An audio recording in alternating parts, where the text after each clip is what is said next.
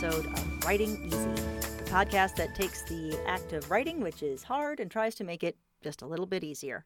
I'm one of your hosts, Mary Mascari. And I'm your other host, Melissa Long. So I was supposed to go to Disney World uh, last month, and I didn't. Uh, can't imagine why. uh, and so to console ourselves, we watched uh, the Imagineering story on Disney Plus. And oh boy, if you are a creator of any kind, I recommend writing recommend writing this. I recommend watching this. And Melissa, you you watched some of it too, right? Because I was ranting so much about it. Yeah, I kind of jumped around. Um, I probably watched two complete, ep- maybe three complete episodes. Mm-hmm. And I'm a big, big, big Disney nerd, so this was huge for me. In, in fact, once they started getting toward the um, the later years, the um, oh, so the Imagineering story is kind of a history of Imagineering. Uh, and how basically they develop the parks and different things developing the parks throughout the history of the company and how they make these creative things for you know and innovative things for rides in different situations. It's fascinating. Um, but yeah, when we got toward the the uh, modern stuff, we're like, oh yeah, I remember that. Oh yeah, that I wrote that. You know, so it was it was kind of crazy. But the thing that it's about is creativity and innovation in different circumstances, uh, financial circumstances, personal circumstances, uh, all these different things, and how they, the Imagineers, rose to the challenge to create these different things. Um, the first, it starts off with just, hey, we're going to build a theme park like no one else has ever done, and how they figured that out. And then it was, all right, so our creative leader just died. Uh, now what are we going to do? You know, all these different scenarios. I really found it very, very powerful. Yeah, I mean, I'm always intrigued by docu series or documentaries like this where mm-hmm. you get insight into a beloved brand and a, like an organization. I mean, these are like it's a household name. Like everybody knows Disney. Everybody has some kind of experience or connection to either, if not the parks themselves, the shows, mm-hmm. the movies, the cartoons, the like products, it's the toys, right? like, and so it's fascinating to like step back and realize the story behind like bringing all of this to life and the mm-hmm. risk taking and the courage and the creativity and how like how they broke the rules and I was intrigued from that perspective and I think that it's you know fascinating to see where creativity and business meet like how do you yeah. navigate that on such a large scale because you have to and and the teamwork right because you have to to there's always that element. There's always that part that's out of your control. And to see how they did and didn't do that. Because some things they also talked about when they weren't successful. Um, and like and, and the problems that they had. So like, you know, that they were talking about the opening day of Mad of Disneyland and how like the the uh, paint was still wet in the back of the park. So they're like, ah, right. let's hope it dries before they get back here. or like, oh geez, or how the um, uh, asphalt hadn't set enough because it was too fresh, and so it was a hot day, and then women were wearing heels because it was the '60s, and uh, they sunk into the asphalt. Their heels sunk into the asphalt because it was still so soft. Got your setbacks. Yeah. But they rolled with it. One thing that I, I like I said, I enjoyed seeing when they failed, not out of some sort of you know Schadenfreude, but you know how they learned from it. And one of the the stories that they told was about uh, Disney California Adventure. All right, so if you've never been to Disneyland uh, or haven't been there recently, there's actually two parks there now. Right, there's Disneyland, the original Disneyland, and then they took what had been the parking lot and they added another another park. And when they first did it, uh, the guy in charge was about money. He was like, "We're going to do this on the cheap. We don't have, you know, and people will come because it's Disneyland, right? So they'll come." And it was really bad. the park was boring. Uh, there was not much to do there. The things that were there to do were really chintzy. Um, I actually went there during that period of time, and you know, we wandered around. The place was empty. There was oh no gosh. one there And I mean, there was things like here's a walkthrough tour how how bread is made. like, and it was just like a little kiosk that you walk through, and they're like, you know, it was like a like you'd see in a museum, you know, like a Yeah. like a um, you know, and that was cool, but like this isn't a museum, like this is a, an amusement park. Um, and then how they had the courage to say, "All right, never mind. Let's. This is terrible. Uh, we either need to make it right or we need to close it." So they made it right, and they closed it up, and they tore stuff down, and they stayed true to their vision, to their principles, their creative principles of, you know, making things fun and you know keeping the guests in mind and, and all that sort of stuff, and they and telling a story, uh, and they redid it, and I was there after the redo and I loved it and everyone else did too. It did it did great because they stayed true to their themselves. They were they did it their way. They didn't try to you know cheapen it or anything like that. Which like last week we were talking about how you have to be true to yourself. You have to do it your way, not what other people's advice was.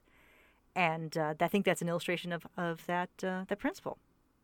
Yeah, I think what I found fascinating about those early years and the vision was some of the things that Walt Disney himself was saying around like you don't worry, you just do it, like you do the best you can and um like he set the standard for like we are going to do something it is going to be world class like we're not i like i think he even said Mhm. something about like I- it doesn't matter how much the money Yeah. is or like the money will come like you just design it like we'll figure that'll work itself Yeah. out um but that takes guts to to be able to invest so much time and energy when everybody's telling you this can't be done or it's not going to be successful and you don't have all of the money to like throw into it um yeah. yeah like how do you set that course and for many many years that was their approach was like we're doing it it's going to be out of this world we're going to do whatever it takes to make this an amazing experience and different from other amusement parks at the time um, Mhm.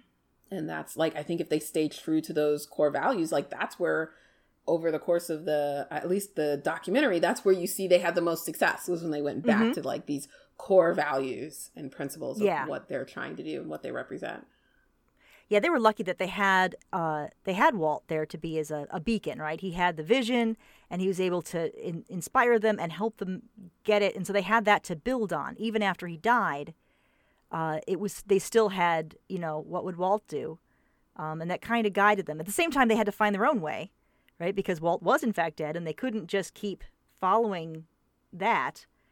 Uh, and they talked about that about how they had to grow. So things like um, they put uh, some characters into uh, it's a small world. Um, just to, to update it to make it new. And people were like oh you can't possibly but they stayed true to to the the the heart of the ride heart of the attraction. And you know it, it works out. So they they balance those two things about you know finding who you are staying true to that but then you can't get stuck in a rut either. And i think they they did a good job of that Yeah, after we watched, I watched some of this. I like did some Google searches and was like looking for like I was actually looking for more quotes because I was like I remembered watching it and thinking, oh, that's a really cool line or that's a really like something that I want to hang on to. And then I couldn't remember which episode it was in. like, and I was like, Yeah, I maybe taken somebody notes. else has like written this down. Um, but I did run across this really interesting article that was actually not from Disney, but was um, from Pixar, which is another one of our favorite companies that we talk about so Oh, much and is very deeply connected to Disney, now owned by Disney. And um, in this, it was a Harvard Business Review article, and they were talking about good ideas versus good people, and that there's almost this Ah. 50 50 split between executives or, or people who approach creativity as like, the idea is king and as long as you have the there's like certain people that just have really great ideas and as long as you have those people you'll be successful. And then there's this other group of thinking that's like okay it's not just the ideas it's like if you have great people and put them in the right environment like the ideas will come as long as you give space for the ideas to develop and for the creativity and the failure and all that needs to happen. Um, that will still allow those good people to come up with great ideas.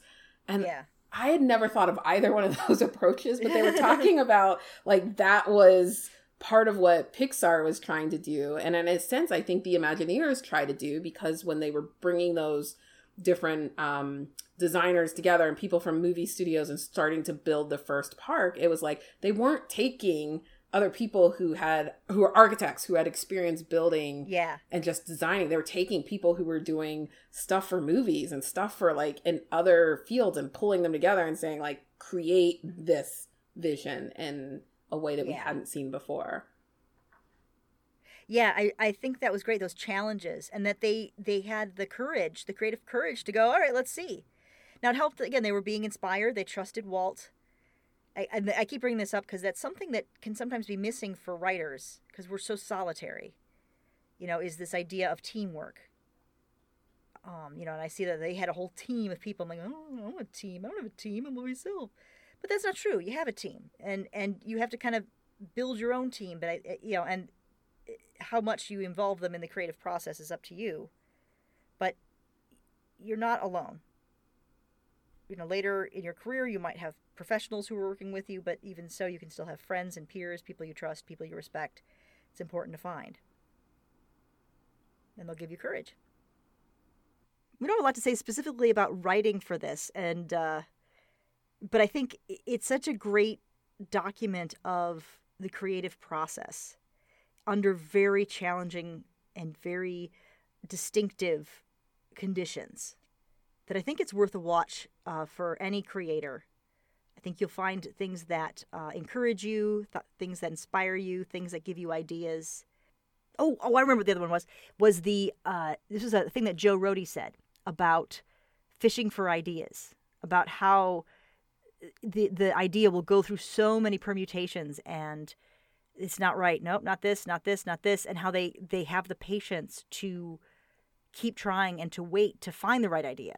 So, uh, you know, they'll they'll have these different iterations, and I wish to heck I could think of a specific example, but I can't.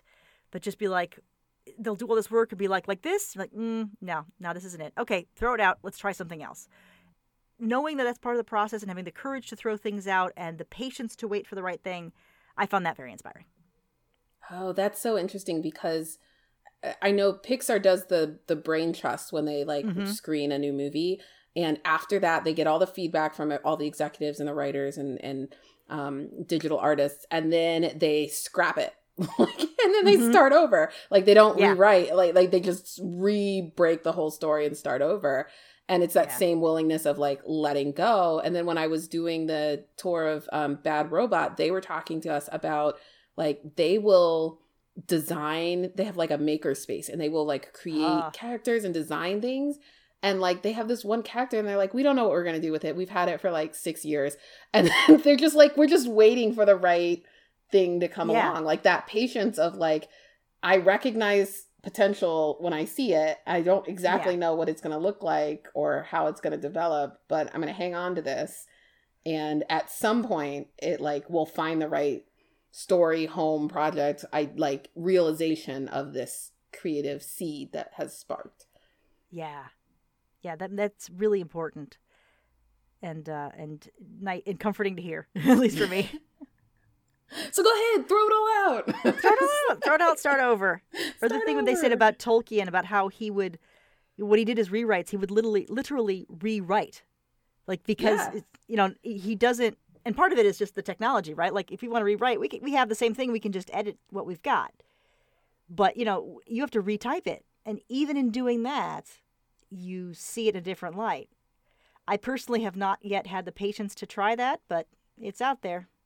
I may do it I may need to do it. They're and they're long term projects, I think, which also resonates with writers that they're not quickie do things. yeah It's it takes a long time, and I, I think that's also good to look at. Well, all right. Once again, in our concise and organized way, we have discussed this. But I think to, just to close, I would say I'd recommend, if you can, if you've got Disney Plus, do try to watch it or just try to read about Imagineers because they're a really great uh, phenomenon, very creative uh, uh, force, and I think you can learn a lot from them. agree I didn't know if you had anything else. agree I'm always like, let's wait. Okay, cool. Well, with that, I think we'll just tell you that writing is hard. so take it easy I'm Mary.